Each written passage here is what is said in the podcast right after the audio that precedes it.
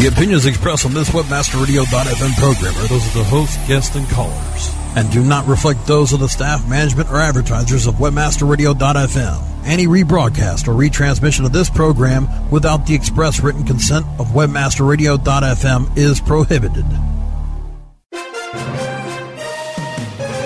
Search engine marketing formulated for Web 2.0. Find it here every week on SEM Synergy. Join your host as we learn from the elite of search engine marketing pros and find the winning formula for exceptional search engine marketing. Get the latest news, trends, and analysis in SEO, PPC, branding, SEO design, and analytics. Now, welcome your host, a founding father of SEO and an accomplished search engine marketing scholar, the host of SEM Synergy, Bruce Clay. Good afternoon. Thanks for joining us on SEM Synergy. I'm Susan. I'm sitting in for your host, Bruce Clay. With me today are Jessica and Virginia. Hello. Hi, good afternoon.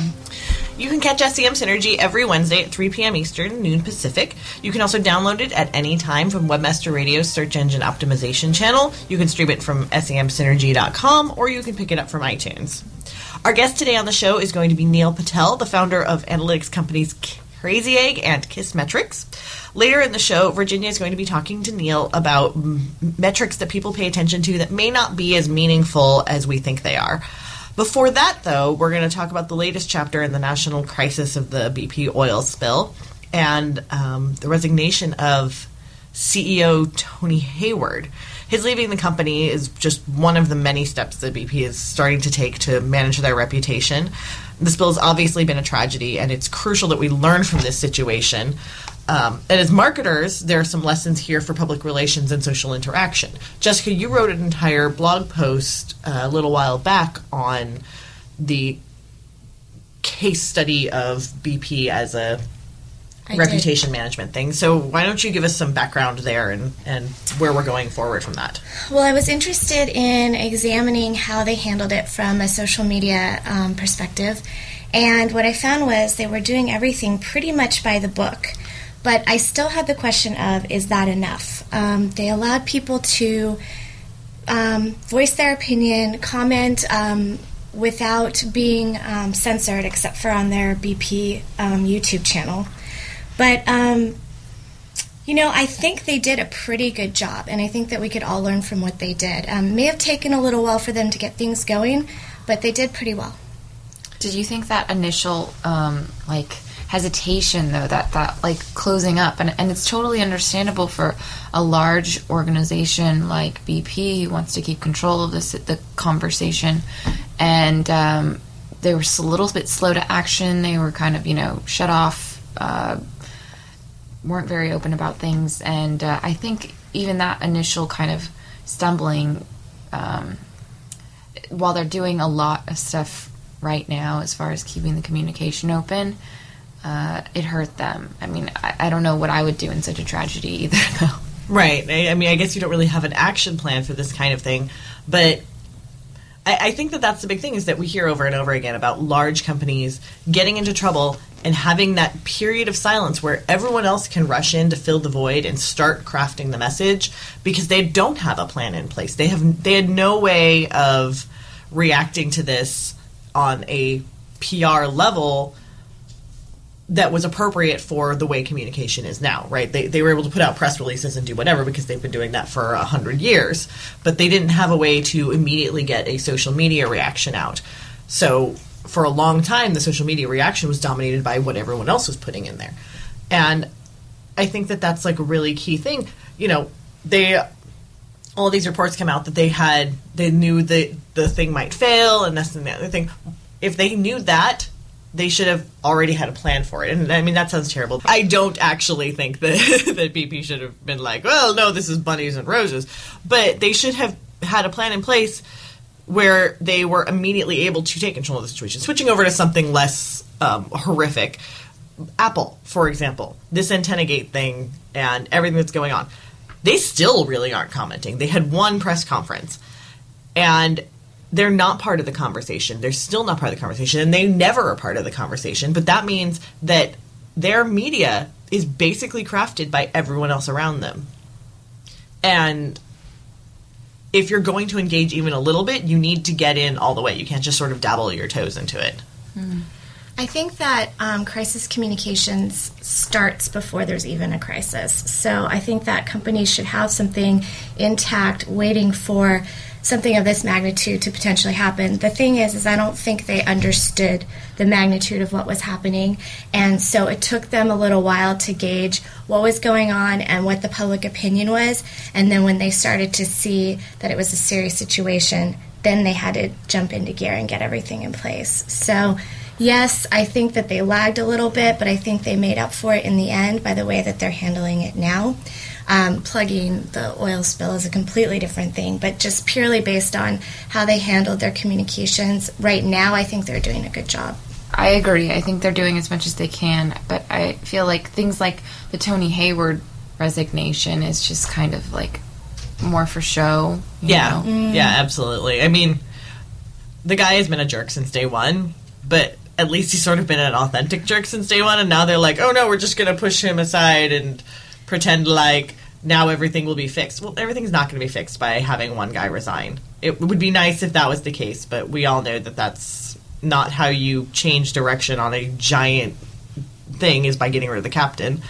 Um, it, it takes time and it takes a lot of effort and they're going to have to put f- more forth a lot more effort and i hope that as they do that they continue to talk about that and and put that forward and really sort of make that a transparent public transition on how they're going to you know make things safer make things better repair the situation you know pay back a lot of what the damage has been done um, you know, it, and they can't fix it ever. You know, they, they, they can't go back and, and collect all of the oil back and make it like it never happened. That that just won't work. But hopefully, going forward, they'll be really open about how they're taking steps to make sure it doesn't happen again and do what they can to repair. Do you think they chose the wrong spokesperson for all of this when they chose Tony Hayward? Um, I, I think that that's pretty clear. Yeah. I, you know, th- this is the guy who said that this was very stressful and he was, you know, just wanted to get back to his normal life. It, it, it's clearly not the, the brightest of, of things to say. He had a lot of problems just going forward, and, and he really, frankly, came off kind of like a jerk. And so, obviously, not the right spokesperson, um, but getting rid of him is really not going to suddenly magically make it all go away. And they've got lots more ahead of them. They could still screw up or do wonders for themselves. Now it's about like repairing relationships and and showing that you really did mean what you said. So anyway, it is time for a quick break, but when we get back, we'll be joined by Neil Patel. More SEM synergy is on the way. Don't go away. SEM Synergy will be right back.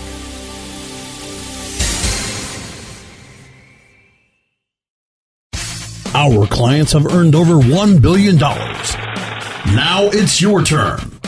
With over 20,000 products to promote across a huge variety of niches, ClickBank provides countless ways for any affiliate to make money.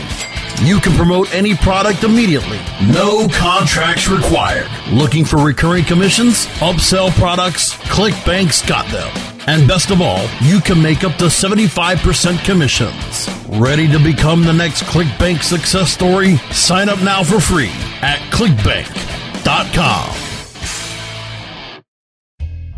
Every affiliate marketer wants to build their own empire. Lavish trips, new cars, fancy threads. You know, be the talk of the town. That's why I found my empire with Empyre Media. They work around the clock to customize my campaign. They have the connections, the clout, and the custom offers to monetize my website at every move.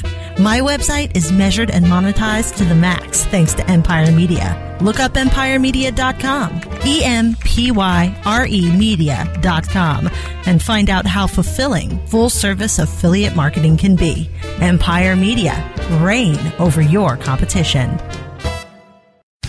Are you happy with your landing page performance? Discover how to improve your landing page performance with conversioncritic.com. Brought to you by Engine Ready. Turn your underperforming landing pages into cost effective sales producing machines.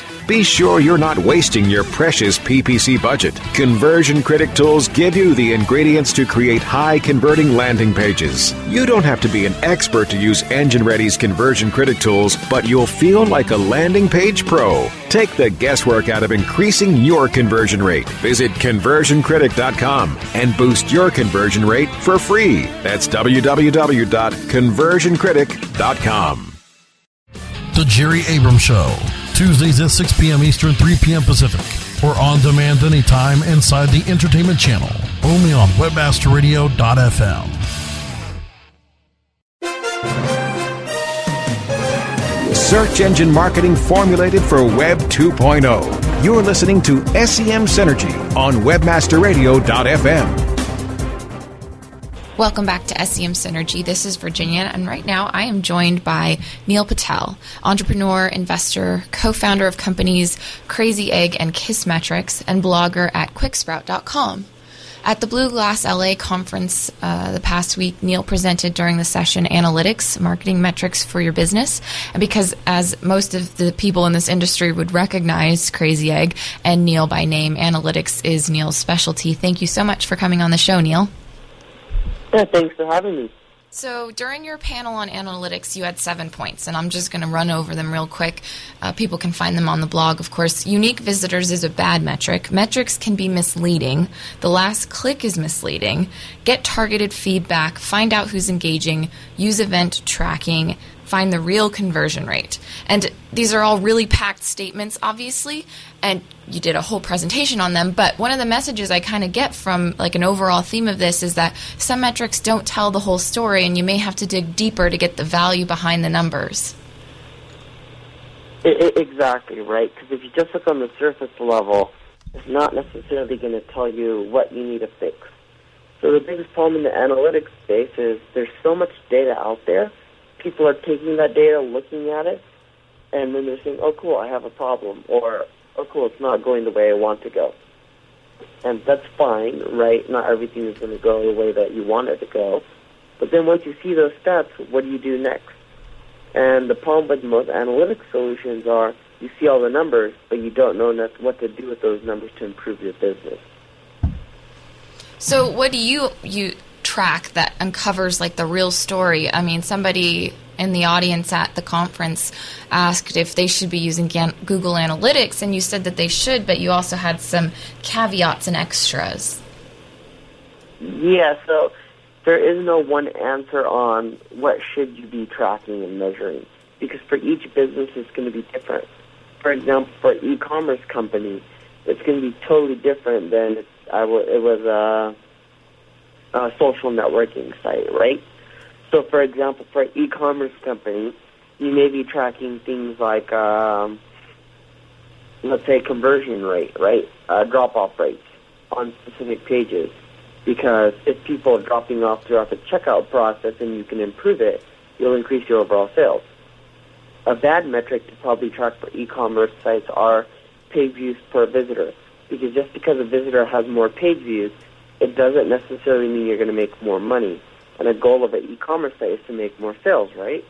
So you attract things that would actually help make you more sales and increase your revenue. For a social site, on the other hand, let's say if it was a Facebook, one thing you may end up tracking is um, how many friends are users adding or how many other people are uh, users referring, right? Because it's all about getting more users on your social site. If you're a Facebook, the only way for a Facebook to work and succeed as a business is to get more users on. The more users you have, the more people on it and more page views you end up getting, which means more ad revenue. Um, so by tracking the metrics such as, you know, uh, how many people are referring other people or how many friends are people adding, that can give you a good understanding of, hey, how many page views can you get? Because the more page views you get, the more money you'll end up making theoretically off the ads. I thought it was also interesting. You said as long as you, you can't sacrifice load time as, as part of like your mission to get more data. Yeah, th- that's true. Because if you have all these JavaScripts on your site, what's going to end up happening, if they're asynchronous, and what asynchronous means is that it loads in the background. But the problem with browsers are they can only handle so many asynchronous codes at once, which means that if you have 20 asynchronous JavaScripts on your site, a lot of them will end up turning into synchronous ones, which means they just start loading right away. And they do end up slowing down your site. If it slows it down drastically, you just won't get as much search traffic as you would if uh, your that was really quick and loaded within a few seconds. So certainly there are plenty of products out there for people to choose from, um, and you've created a few yourself.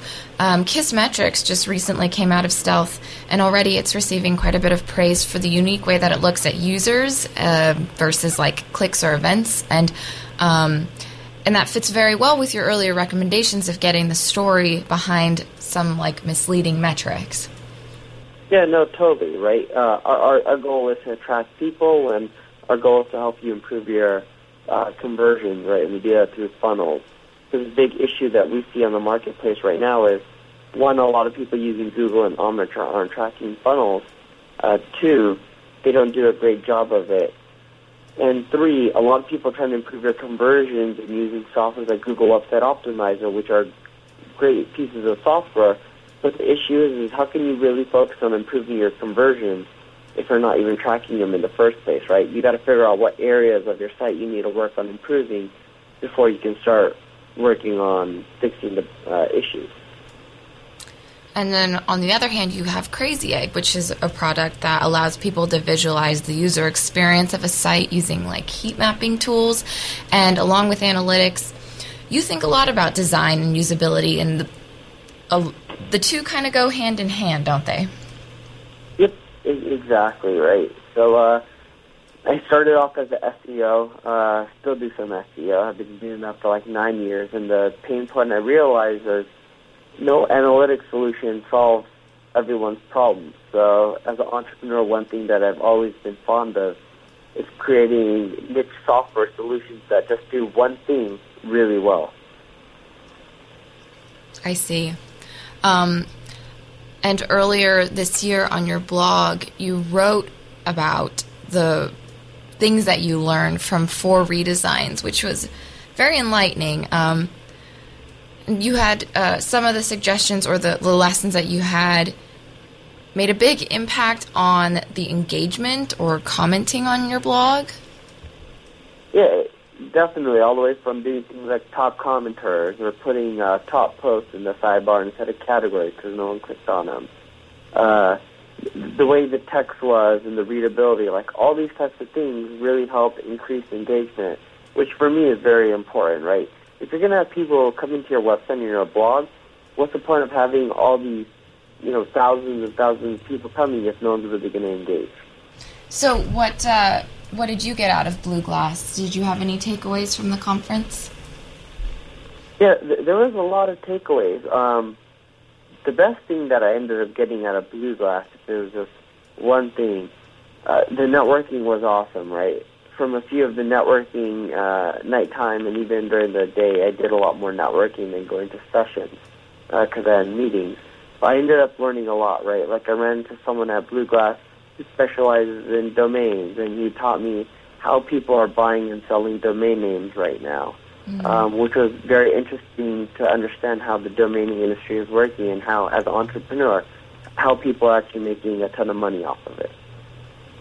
There is a very important like under like understanding that synergy between like domains and um, analytics and everything like that. That Blue Glass was kind of unique in that sense that it tried to cover all of the bases of uh, online business. Yeah, they even went into things like such as how to raise money, right? Mm-hmm. So it was very interesting because not only did they cover the marketing aspect, but they covered every aspect from starting something up to you know growing it and so forth. So now, one of the big takeaways for me at the conference was that uh, when you have passion, or when what you're doing is is your passion, you're you're going to succeed. And um, it was interesting to uh, read on your blog earlier that love might be overrated. yeah, uh, a lot of people say do what you love, and that's fine and dandy. And I, I wish everyone can end up finding that solution or find that path in life. But the issue is doing what you love doesn't necessarily make you enough money where you can survive, right? People may say they don't love money or they don't care about it, it doesn't make them happy, but at the end of the day, we all need it, whether it's mortgage payments, rent, car payments, gas, food, electricity, whatever it may be. You need enough money in life to live comfortably. And if you don't have it, you know, things in life just don't work out. Uh, so doing what you love is great if it can provide enough money where you're happy or you don't have to worry about the basic necessities. But if it doesn't, you're going to have to end up figuring something out that pays the bills. In an ideal world, of course. yeah, exactly. Very cool. Well, there's definitely ways to get in touch with Neil and read more from him. His blog, quicksprout.com, and your site, neilpatel.com, and on Twitter at Neil Patel, N E I L P A T E L. Thanks again for coming on the show, Neil. No problem. Thanks for having me. There's more SEM Synergy on the way. Don't go away. SEM Synergy will be right back.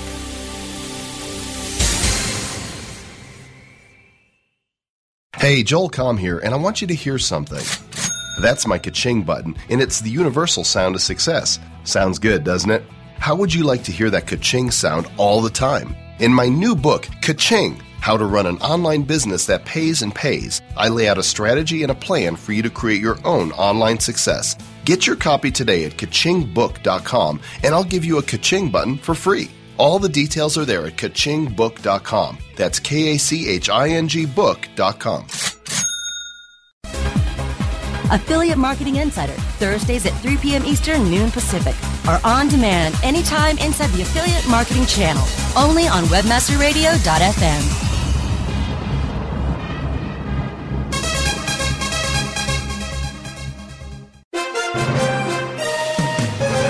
Search engine marketing formulated for Web 2.0. You're listening to SEM Synergy on WebmasterRadio.fm. Welcome back to SEM Synergy. I'm Susan, and I'm here with Virginia and Derek. And before the break, Neil Patel touched on the difference between passion and success and how the two don't necessarily go hand in hand. And people have been asking if there is a disconnect between the wild popularity of the Old Spice guy videos and commercials and the reality of product sales. And the the Old Spice campaign is obviously a marketer's dream. Lots and lots of attention, lots of branding what do we think? Is this really making them sales, or are they just crashing YouTube? There was a lot of talk after the the commercials in February and earlier this year started getting awards. Like there's no there's no sales coming from it, um, and it's still too early. I think right. Like isn't isn't body wash kind of like a long term product? Like you get it maybe every two months or so, and um, also I think that there's a cumulative effect to the brand, like uh, or the branding. Well, to me, and I'm sorry to cut you off, but sure. uh, the way I'm looking at it is there's actually there are actually two points here to gauge success. Because we're dealing with a marketing and a branding initiative, the one success, probably the one that the company's bottom line is looking at, is was the marketing successful in driving sales? But the other end of it is that branding. Whether or not they've sold even one extra piece of product, they have got branding, you know, through the roof, and everybody recognizes this, uh, which will overall create most likely benefit in the broad sense for the brand over time. So while maybe not any real gain in terms of uh, the the sales, which is something that obviously only the manufacturer is going to to know by their bottom line figures when they're calculating that. We can certainly say this was a massively successful campaign in terms of branding and awareness, buzz.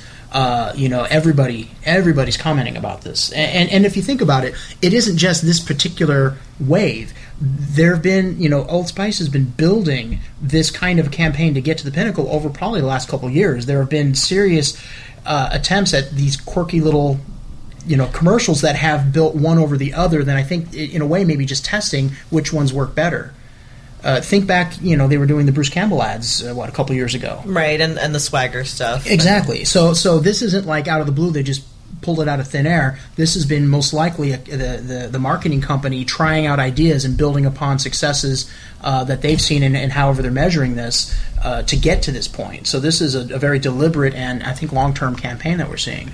Yeah, yeah. I, I mean, I, this is definitely something they've been looking at long term. And really, I, I think part of it is that we're, what we're looking at is a rebranding, right? Old Spice, before they started the swagger stuff, before they started the Bruce Campbell stuff, before long before they got into the um, Isaiah Mustafa Old Spice guy ads, it was your grandfather's cologne, right? right? Uh, and actually, I was saying this after even after all this media blitz, I don't know that I could tell you if someone was wearing Old Spice.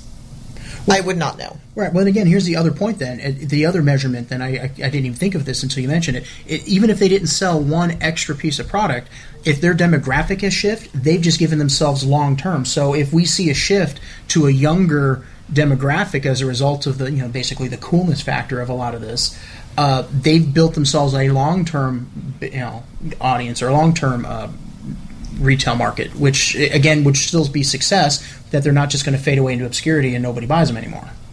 That's true. the The question is also further complicated by the fact that it's a growing segment, this men's care products, and um, and so lots of manufacturers are making big pushes with like uh, coupons and special offers. So. Uh, Old Spice has been doing that in the last year, and so has its sister company at Gillette, Mhm. uh, and both are seeing big big growth. Right. Well, the, the whole market, I think, is growing too. When you see, you know, again, uh, like you said, it's something just a little moment ago. It, it seems like there is sort of this push, this explosion in this emerging market. Uh, I mean, look what Axe has done. You know, whether you like the ads or think they're cheeseball, the point is, is they're developing out a market in a particular demographic that didn't really exist for at least in recent years for a long time. Well, but that's a that's another point because Axe is discontinuing Vice, which is arguably the most successful of their line. They're not selling it anymore. So, you know, how in doing this push towards this younger, quirkier, manly audience or whatever it is, are they really going to pick up? Like, does that audience actually exist? Or are guys just not really that worried about smelling like the man that your man should smell like? Well, I suppose the answers to those questions are going to be based on you know, the numbers that come in. I mean, that's not something I think we can really debate here. But Well, I- you're a guy, Derek. Come on. Are you convinced? Do you feel less manly now that you have seen Isaiah Mustafa flirting with your woman on the television? yes. you should. He is hot. I'm just Uh, saying. As far he wants as to play Luke Cage. There are some like indicators that the branding has. Oh, there's comic rumbling. um, the branding is really working. Like their Facebook fan page interaction jumped 800 percent, and um, visits to OldSpice.com jumped 300 percent. It's definitely working. It's definitely getting them attention. I don't know if it's yet translated into sales. I do believe that it will eventually. I, I think that this marketing push is not in vain. I, I really do think that people are going to go out and at least pick it up. You know, it might be a curiosity factor. They're going to pick it up and they're going to be like, I'll take it home and see what happens. Right. I mean, without any kind of real numbers from the, the company to actually show us what's happening, I think speculation is still safe to say that this will have enough of an effect that in time it will have paid for itself. I mean, uh, certainly maybe not right up front. It's probably not hand over fist just buying them right now, you know, shelling out the cash for it. But yeah, I do think this is going to end up being successful to the bottom line. All right. There, we have a unanimous decision. Go Old Spice. That's it for this week's show. Thanks to our guest, Neil Patel, and thanks to Webmaster Radio. Check out semsynergy.com for more on this week's topics, and you can follow us on Twitter at semsynergy. And ask us questions there or in the chat room or at semsynergy at bruceclay.com. Thanks for joining us on SEM Synergy.